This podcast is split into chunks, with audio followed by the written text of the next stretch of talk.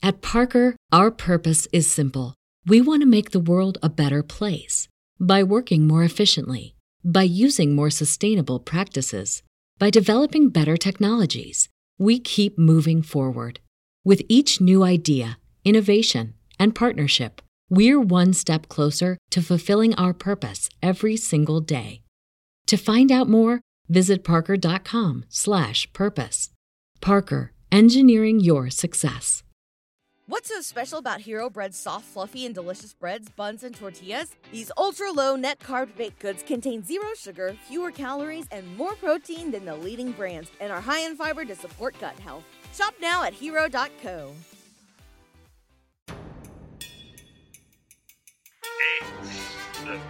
It's the podcast.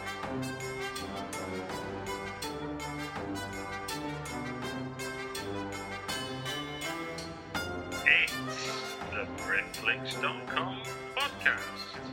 I'm Stuart Wright, and this is the Britflicks.com podcast. On this podcast, rather than critique or score films out of 5 or 10, or tell you what we love or what we hate, I sit down with the filmmaker and get them to give us an insight into the process of making their movie, what they discovered, what they learned, all those kind of things. Or I get to sit down with uh, a horror film fan and get them to tell me five great British horror films that they think we should all take interest in. Either way, this podcast is provided totally free without any outside advertising. So, if you enjoy it, please make sure to subscribe in iTunes. And if you've got that bit more time, write me a review too. It all helps. Thank you. Welcome to another Britflicks.com podcast.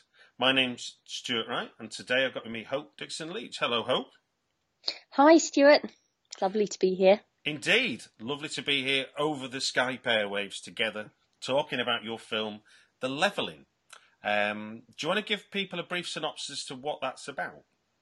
Yeah, absolutely. So the levelling is a it's a drama which is, kind of plays out a bit like a thriller, and it's Mhm. about uh, a young woman called Clover who returns home to her family dairy farm when she hears that her brother has died, and um, when she gets there, she has to face her father, who she hasn't spoken to for about seven years, after a big falling out, and she is there to kind of find out what happened to her brother, but also um, what's really been going on in the farm in her absence, which forces her to kind of confront her dad and unpick what went wrong in their relationship as well. So it's a it's a kind of um, emotional detective story, I think, uh, with a with a little bit of real detective story going on at the same time.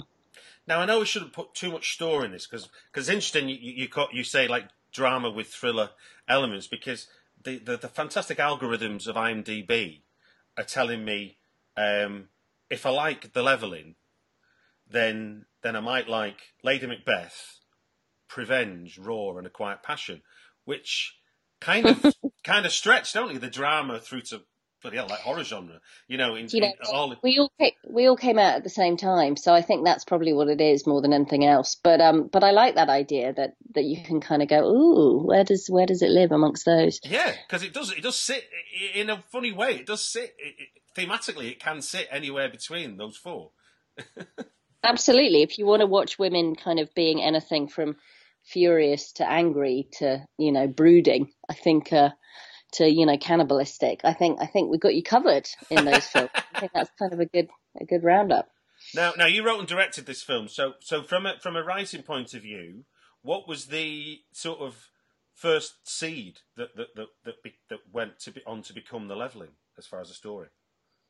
I think you know. I think I've lost people in my life. I've you know people have died um, who were very close to me in very unexpected and sort of quick tragic circumstances, and and I sort of I feel I've always felt this kind of strange period after that, and it happens even when you're expecting someone to die as well. But I think there's this this this weird time afterwards when there's this kind of period when when nothing nothing else really matters, and you get to kind of lose yourself in this world of I would say grief, but I don't think it is really grief because I don't think you're, you know, it's not grief as we know it. It's not kind of tearing your hair out and, you know, it's this strange kind of stasis.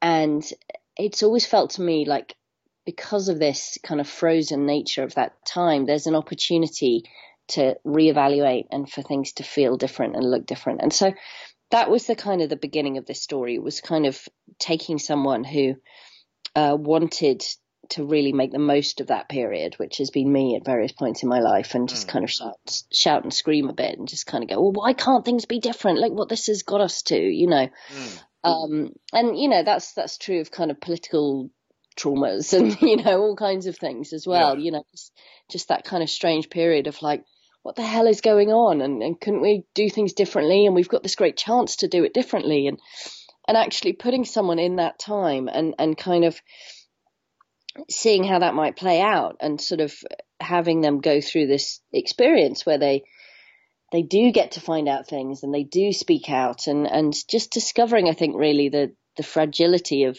of people and the complexity of how things actually work um, and how that feeds into you know and and kind of shapes our our natural instinct to want things to be better than they are you know and that so, sense no, no, no, sure, no, and it's like it's it's it's almost like it's it's easy to forget sometimes that that that sudden change in our lives can often us having grieving for something that's gone as much as losing a person in our life, but we don't we don't treat the two the same usually. I think. Absolutely, I think I think it's I think grief is a you know I think we we kind of give it this this kind of um, this privileged position as belonging to to kind of death, but actually I think you know we lose things all the time, as the Buddhists would say, we die, you know, a million times in our lives and mm. we kind of transform ourselves through this. And I think that, you know, I think it's really important to kind of recognize that and acknowledge, you know, how change happens. That's something that I'm really fascinated about. Like, how do you actually change? You know, is there an inevitability that kind of goes along with being human that, you know, or actually, you know, how does change work? And I think cinema is a really fascinating place for that, and screenwriting in particularly. I just I'm sort of always the second act is always the my kind of area of of of uh, pain and you know fascination around this idea of consequences and change, um, because you know that's obviously something that we're supposed to. You know that's what the second act does, but it's it's very hard to to see those things in our lives and to actually kind of make sense of them in any kind of real narrative space. So it's that sort of trying to find that connection between kind of our real experiences in in life and in the world and then actually how we tell the stories of those in ways that are kind of gripping kind of narratively but also feel truthful emotionally. No, no. Weirdly, I was t- I was tweeting a critic friend of mine about this today, sort of saying that unfortunately, screenplays often have to make sense, whereas real life rarely makes sense. yeah, kind, exactly. It's kind of the big differences, I think. I think it's something we want from our stories, isn't it? You know, yeah. and I think that's kind of why they're so important to us because I think, you know, we we very little makes sense, but you know, and there are some films that manage to do the not making sense in a really satisfying way, but so few of them. Mm. You know, I think I think it's so easy when you're starting to think that you can reinvent this kind of format and kind of go, oh, and you know, things don't tie up in real life, so that's fine. It's not going to happen in my film. And you watch it and you just kind of go, oh god, but it's such a unsatisfying watch, you know, and it doesn't feel any realer mm. just because because it has that that sort of dis that disconnect. You know, that doesn't make it feel any more lifelike or emotionally truthful actually than things that are you know, that do make sense, you know, and, and I think there are plenty of ways to be ambiguous and to embrace the kind of the kind of non tied up nature of things without actually having to kind of provide a, a, story that's just frustrating to watch as a viewer, you know. Yeah, yeah, yeah. No, so, so if you if you're exploring this this nature of, of, of sort of change and loss and stuff, where how did you land on this this the, this the farm as the sort of crucible for for your drama?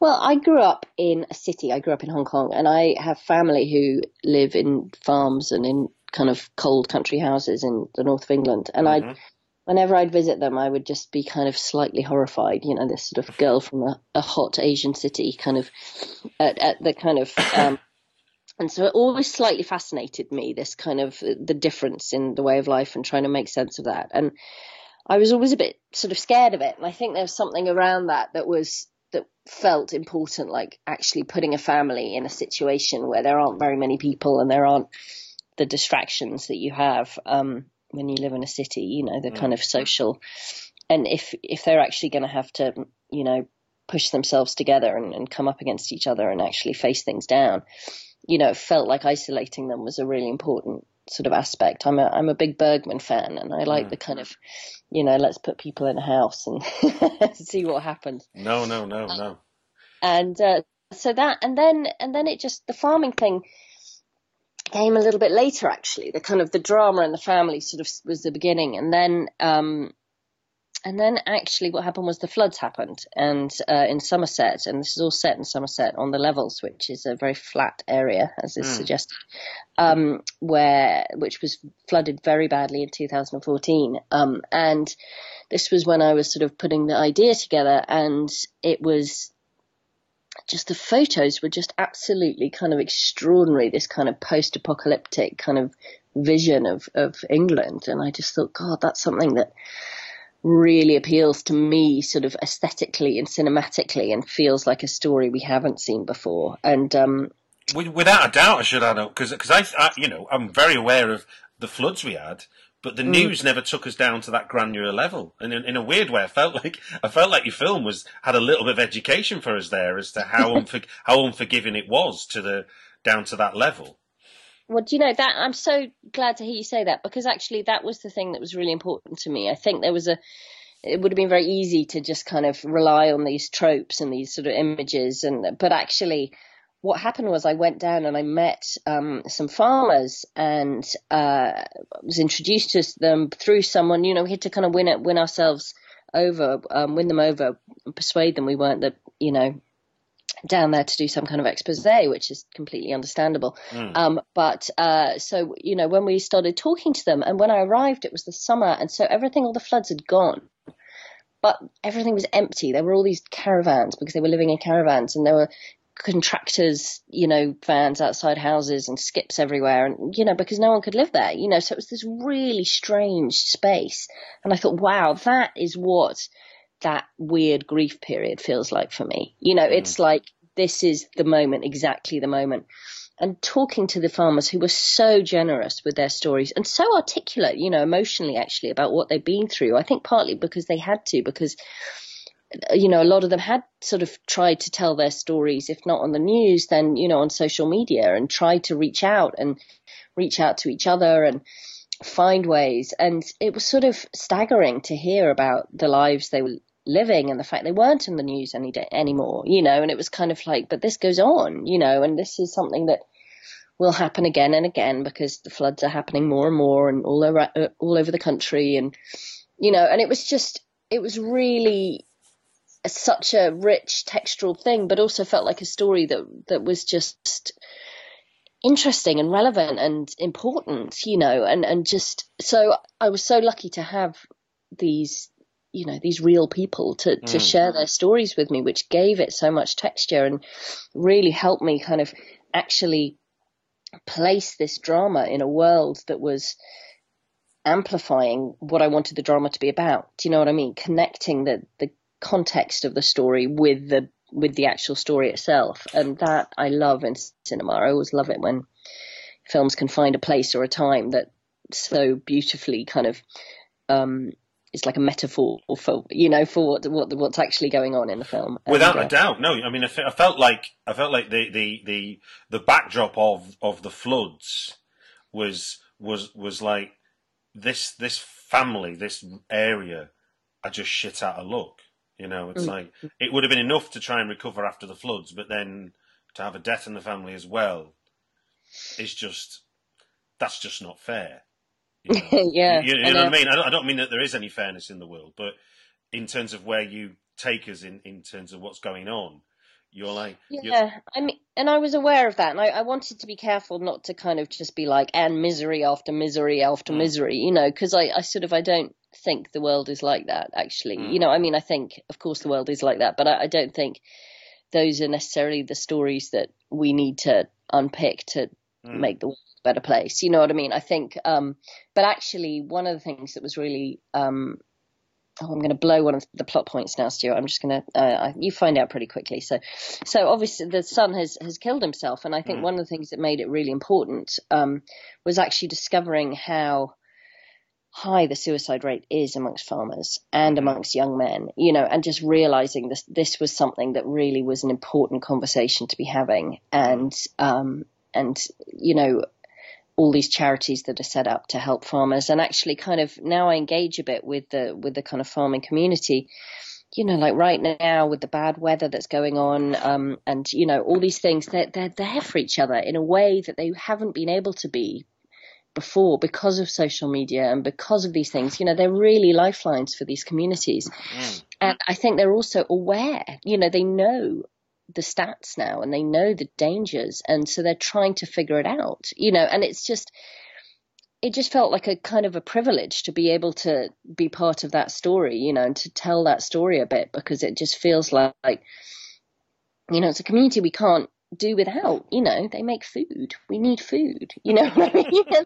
And it's very easy to kind of be critical of of kind of farmers and, you know, the NFU and farming techniques and blah, blah, blah. But actually, you know, there are entire cities that can't buy lovely locally sourced food. You know, that's how yeah, most yeah. people live, you know, and actually if we want things to be different, we really need to help the farmers because yeah. their model is, you know, it's, it's kind of disastrous. You know, they're, they really need help. We need to pay more for our food. We, you know, there are just so many ways in which we need to help them. And, you know, and I think they've they've kind of yeah, I just so that was it was just really the more I learned about it, the more I just thought this is a story that relates to the story that I've already created and feels mm. like an important conversation to be having, and not just one that is kind of misery porn, which was was. Of course, no. Of, I was going to say you're, you're the, the, character of Clover, who is the kind of prodigal daughter returning, who who gets to be basically the audience's eyes and ears as to mm. what's gone on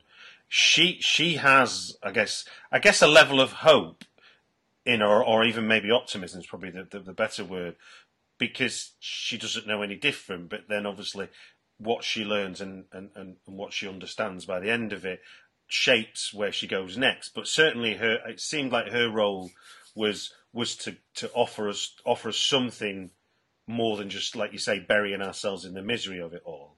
Um, Absolutely. I, you know, I think you meet young younger farmers today, younger people generally.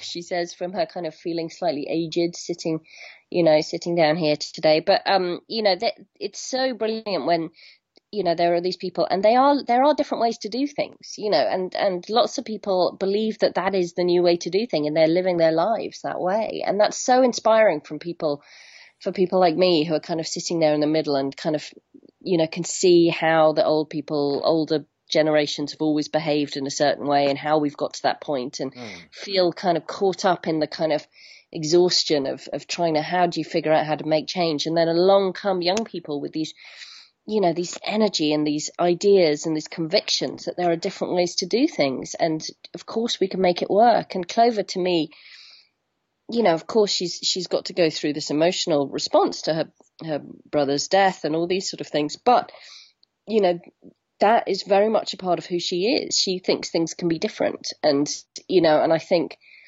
that was sort of crucial uh, to understanding who she is and and why she's had such a hard time with her father because you know it's very difficult to have two points of view both strongly held, you know, mm. two opposing points of view in the same household. So I think that was kind of um, that was sort of crucial element to what what for you were the were the sort of main sort of storytelling challenges because obviously if you're if you're soaking up all this new information from from the farmers stories but you've also got this drama to play out which is Clover's sort of grief for her brother and then realization about what she has to do for, in terms of the farm they're mm. not the, they're not one and the same thing, are they? So, how, how did you? No, how, what, so, what were the challenges there for you? Well, I think it was all about finding a kind of structure that worked, and mm. I think you know. I sort of I'm someone who I like I bring in scaffolding and I bring in tricks and I like you know lots of toys and things when I'm writing and there was just no way on the budget level we were writing for that I could do that. So I knew this was going to have to be a kind of character driven drama, you know, essentially, and that kind of terrified me. So I think what I clung to because I like structure and I like, you know, these things was was the idea of giving her this really strong desire to find out what happened.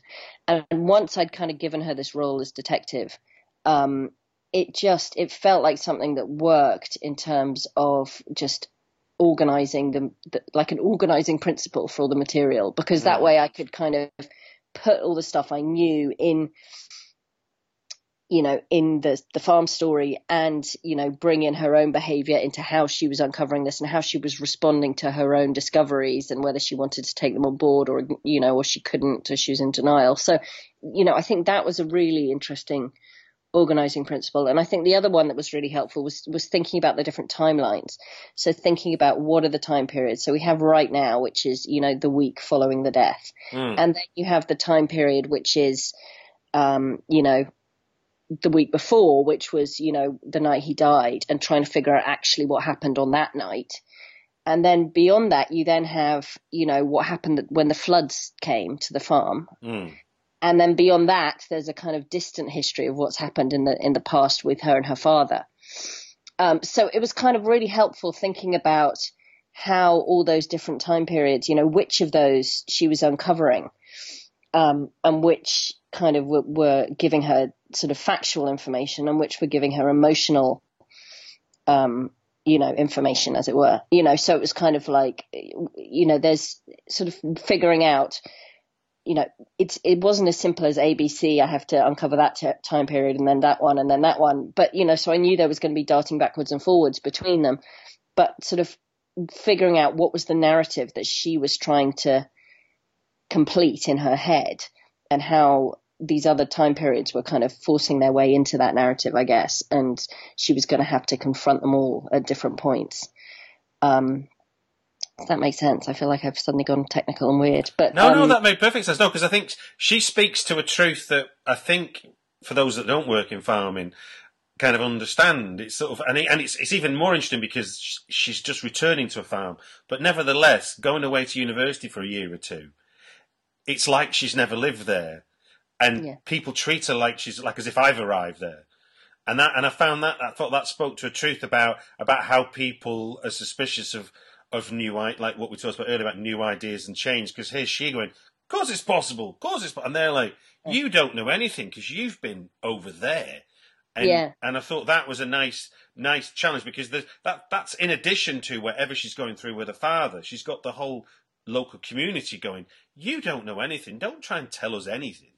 Yeah, yeah. Well, and but and that some of that's in her head. But I think that um, place you know i think that's you know time and place i guess I, you know w- was also crucial you know as you say the fact that she has not been present and then she was present because when i wrote it there were other scenes that took us off the farm and they went and kind of oh really yeah and uh, we shot them and then when we were editing them it just felt like you know the energy died every time we went somewhere else it felt like it was so important to just be in that space and mm. because i think what i'd worked out was i i knew so exactly why we were in each space for each scene. So, mm. you know, the house, it was like the bottom floor of the house is where the floods have been. You know, upstairs are her bedrooms. And it represents this kind of past that is growing dusty now, you know, but it's it's the sort of family life that they used to have. And then there's the attic where kind of is the deep past and the memories and do they dare go up there? So I kind of I treated the spaces very much like, you know, narrative um, engines, I guess. And then the, mm. the, caravan that they live in, you know, which she just does not want to go into because she doesn't want to be in that space with her father because it's like, you know, she's run away.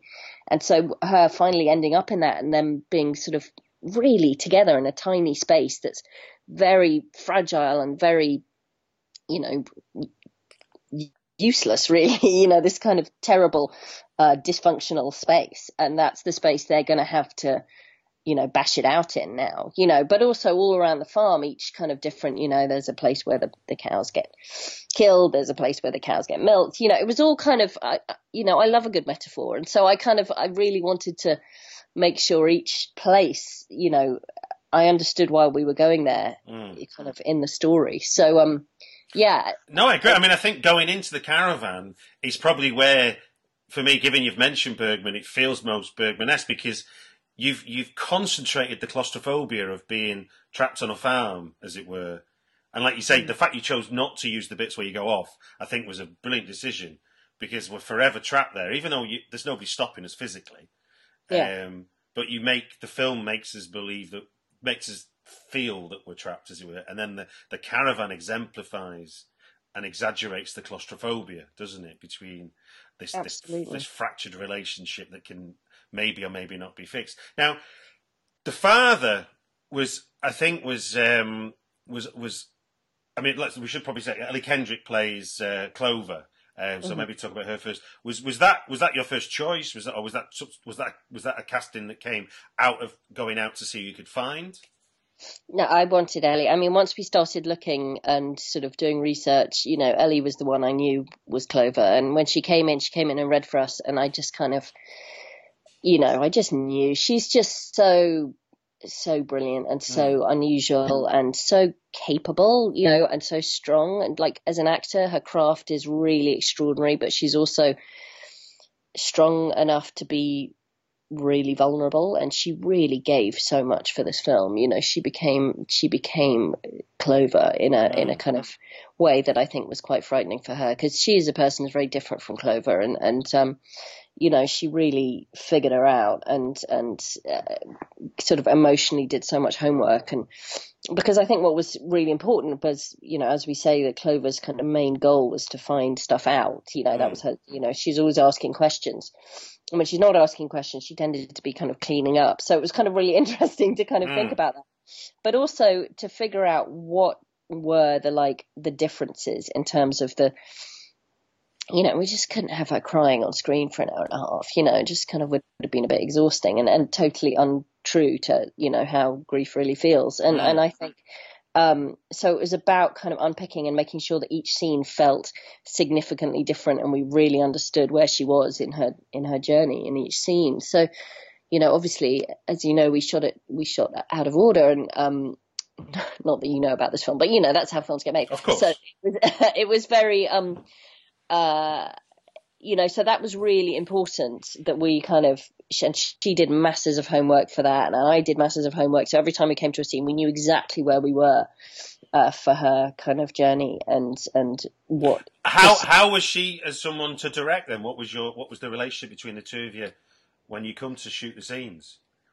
She was completely brilliant. I mean, I you know she if she didn't believe something, hmm you know, she would tell me that, and that was you know brilliant. And also really good is that I was the writer as well, because then I could be like, okay, we can just lose that, you know. And it was like getting to that point of trust. But she she knew, she contributed, she got it. Um, she's you know tough on herself, but also uh, a total pro. You know, she's she couldn't have been a better collaborator, really. And and David, um, who plays Aubrey, David, David, David David Troughton. Yeah, um, was fantastic. Very different type of actor. Um, has done a lot of stage work, does a lot of radio work, um, and is just, you know, a total pro, but also not someone like Ellie who kind of, you know, he wanted me to just tell him what, you know, he knew what he was doing, but it was like he would he would do it on the day and we would figure it out and he would nail it and but he was also you know there was one scene where he was just like I don't understand why he's you know and it you know it was great it was like we we kind of we had that space to Mm. to figure it out there was no sense in which I was kind of like you must do as I say and you know just do it you know Mm. so um and he gave me a big hug at the end and kind of told me I was an actor's director which uh, was a wonderful thing I. I, I thought he was amazing casting. I've seen, you know, he's, he's a face people will recognise from TV, and Yeah. if they're theatre, people will recognise him. But he he perform he performed that kind of just long, drawn out devastation in almost everything he did. Whether even when he was trying to be upbeat, you felt there was a weight dragging him down every time. Yeah. And that's the thing about him, his whole body performs. You know, he's Yeah. so physical. And, you know, I just love that about him. And, um, you know, he was great. I mean, the only thing I ever really had to say to him kind of was, you know, smaller, David, because, you know, we're not, we're not in a theatre, so it's all Yeah, right. yeah. Bring it down. But, you know, which he would always laugh at. But it was, you know, he's just fantastic. And, you know, we spent a day doing the scene in the attic, just that scene, and it was just a total joy, you know, giving him the space to to do that. And I did do one thing with them, which I'd um, which I'd read that uh, Gus Van Sant did in Milk, and I just okay. always wanted to try it, which is where you once you've got it, once you've got the kind of the, the scene you need, you yeah. then shoot the actors not saying anything. So you can like so we'll shoot Ellie saying her lines, and then we'll shoot David saying his lines, and then we'll keep the camera on David and get Ellie to say her lines, and David isn't allowed to say his lines, so he'll just have to respond emotionally, okay. but but not verbally, and you know, I think actually we didn't. I don't think we used very much of it in the edit, but it was really useful because I think it helped. It helped in lots of ways to just kind of really be present behind the lines. You know what I mean? And uh, no, I think it, makes... speak, it speaks to the idea of that, that we, if you, if every, if, if creative things are about exploring, then if you've got a chance to mm. explore other possibilities, whether you use them or not, you've at least you've at least rubbed them out you know, if you never try it, you don't know whether it could be useful. Yeah, but but also just I think I think it just meant when he was doing silence mm. as part of his lines or whatever, you know, it was like it was a whole new level of, right, of got you. you know listening, and and that was just great, you know. So I think it was. Um, you know, it just as given that this is a family who, you know, don't ever say the things they really mean to each other, you know. I think it was it just allowed us to to kind of build that into their performances in a really nice way. So when we had time, we we tried to do some of that, which was um, which was fun as well. No, it's nice. It's nice that I mean, if, if it's something you wanted to try and you had the opportunity, it's great that you're able to do it. I think. Now, um, I'm yes. guessing you shot largely on location, if not entirely on location. Is it entirely on location? Uh, I thought I'd been really clever writing it for basically one location. Of course, uh, that's you know wasn't so clever because a working dairy farm needs to be milking cows several times a day, and that's noisy, and then the cleanup is noisy and takes a long time, and you know a working dairy farmer probably doesn't really want you on their farm for four weeks. So, um, so we actually ended up using a different interior. Yeah. Uh, all the interior stuff is a different house somewhere else and then we used two other farms for some of the fields and the exterior cow stuff. So it was a kind of a bit of a mishmash of, of farms, a sort of mm. patchwork farm, as uh, Rachel, the producer, would say. Um, but that worked really well, actually, for the, the kind of practical scheduling because it meant, you know, we weren't really um, driving farmers too crazy by invading every day with this kind of enormous troop of people getting in their way. So, uh, so actually, you know, it was good, but it wasn't quite the, you know, I thought, oh, brilliant, you know, this is so simple, low budget, la la la, no company moves. But uh, actually, you know, you learn, you learn that one location actually may not be the most efficient way to shoot a low budget. Um, which was interesting. No, well, well, you never would have known, and the fact that you're saying you, you were having to work around a working farm makes perfect sense that you would take advantage of other places while while the farm is working. Yeah, totally. And then we also got to experience the different kinds of uh, cows there are, which was quite fun because our cows on our hero farm were, were very nice. They only got milked twice a day, but there was another farm we shot some stuff in, including the final scene. And their cows get milked four times a day, so they're much more aggressive because their hormones are, you know, they've got a lot more hormones going on, and they were just kind of really big, scary cows. So it was this. Mm. It was just all quite funny. We all became quite, you know, wise about the ways of cows by the end of it. It was it was good. So, um, what would you say? Would uh, having having gone through the process of making the film, what, for, for filmmakers listening to you, what would you say would be say two two key lessons learned from the experience of shooting the levelling you could you could pass on to people? Oh man, I wish I I should have known you were going to ask me this, and I always find this question so hard. Okay, um, you can cut out this bit of me doing this thinking. What are two two things? Um, make sure you know why you're making the film, like why you are the person who has to tell this story, because it's very easy uh, to start to hate your film and to uh, start to feel like you know other people try and take ownership of it, and you need to know what your truth is with yeah. the film. Why why this is a story that you have to tell, and what the story, you know, what the truth is that you're telling. Because I did not grow up on a dairy farm. This is not about me at all. But I knew exactly what I wanted to say, mm. and that was the thing that I had to keep coming back to at so many different points. Um, and the other thing I would say was, um, which sort of supports that, I guess, is is value yourself. Like you are important, and I think you can go through development, you can go through kind of you know trying to get projects off the ground and you can start to become accommodating mm. to other people and kind of like oh okay I'll I'll write that and I'll do that and you know better than me or you know you don't need to worry about me or I'll do it for no money or you know all these kinds of things. And you know slowly but surely you can start to wear away this you know the the idea that you're important. And the fact is you are important. You are the filmmaker. You are the storyteller. And there is no story without you. And you need to take care of yourself and make sure that you're being looked after and make sure you are in a place where you can speak up and speak out and have collaborators around you who are going to support your vision and uh, you know also share theirs. But you know understand that this is this is your ship and you have to lead it. So you need to feel good and safe and secure about about going out there and, and taking it on because it's not easy thing to do make a feature and um, you need to feel you know good about good about yourself.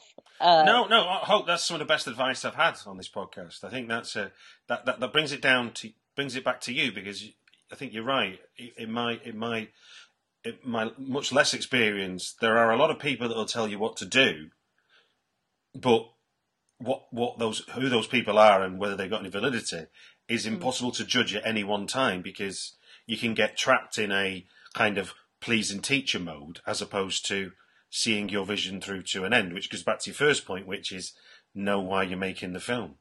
Yeah, exactly. I think, and I think you know, it's such a hard journey getting to the point of making it, and you know, we we accept compromises and we're willing to go on, you know, schemes and development training, this, that, and the other, and listen to everyone else. And of course, you've got to do all those things, but it's you know, I I found at the beginning, and and I wish when I walked away at the end, I was like, God I had no idea how important I was.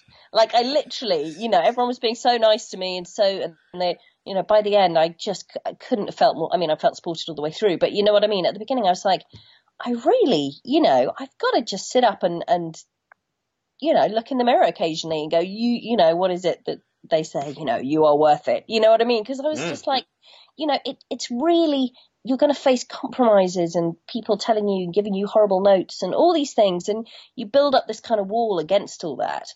Um, but but you also need to kind of you need to just stay strong and just kind of be like, okay, I can do all that stuff, and and because I can do all that, I'm strong and I'm good, and this is fine. You know what I mean? I got this. I'm mm. good enough for this. And, you know, wherever you get that strength from, you need to keep that near you and keep that around you. And, you know, finding people, finding your first AD and, and your DP and the people, you know, and your cast, that whoever it is, the people you need um, to kind of power you through. Do it. Ask for it. Make it happen because because in the end of the day, this is you're going to be the one. You know, mm. this is mm. your film. You're never going to get to remake it. You know, so I just um, value yourself. You know, I think that that's important and, you know, really connects with lessons I've learned over the last few years in terms of things like my own family life and just how I combine that with my work and, and, you know, feeling guilty about having other commitments in my life and just mm. kind of, no, these are all important things that make me up to be who I am. So I am not going to apologize for needing to see my children at the weekend. You know, this like that is something I need, and you need me to be a good director. So that's the thing we're going to have to do. And everyone, you know, it's good. I'm worth it. We can live with it. You know, it's it's it's a funny old thing, but I think um, I think a lot of us suffer from it, and I think women possibly more, or people who don't feel privileged and and kind of used to sort of feeling entitled about things. You know, I think I think we find it especially hard to get our heads around this idea that we're allowed to we're allowed to ask for the things that we need. You know. Mm. No, no, no, no. These, these are all these are all brilliant points. Now, I think we probably should tell people how they can see the levelling. Yes, the levelling is on uh, DVD and Blu-ray um, in in any good video store near you, and also on VOD. I think it's on iTunes Um, it's on. If you go to Peccadillo store, it's on. I, God, I'm terrible at these things. If you if you go to the levelling-film.com, mm. It will tell you all the different platforms you can go to. But it's definitely on iTunes. I know it's going on Sky soon, which means you won't be able to rent it anymore. You have to buy it. Um, from these other platforms, but that's fine because it's supporting your independent British cinema, um, which is important. Or you can see it on Sky, Sky Brilliant. Premiere from Monday. So that's um, exciting. Excellent. Well, look, thank you very much for giving us your time on the Britflicks podcast. Thank you for having me. It's been really fun. Britflicks.com podcast is provided totally free without any outside advertising. So if you enjoyed it, please make sure to subscribe at iTunes and write me a review. Thank you.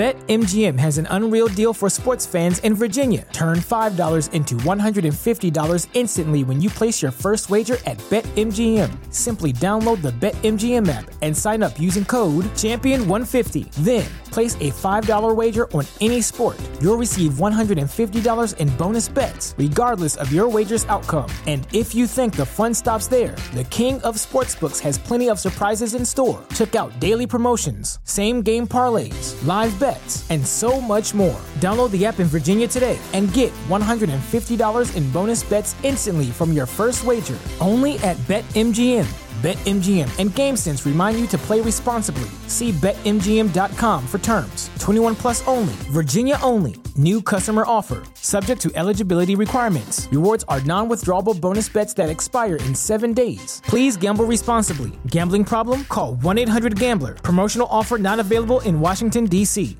What's so special about Hero Bread's soft, fluffy, and delicious breads, buns, and tortillas?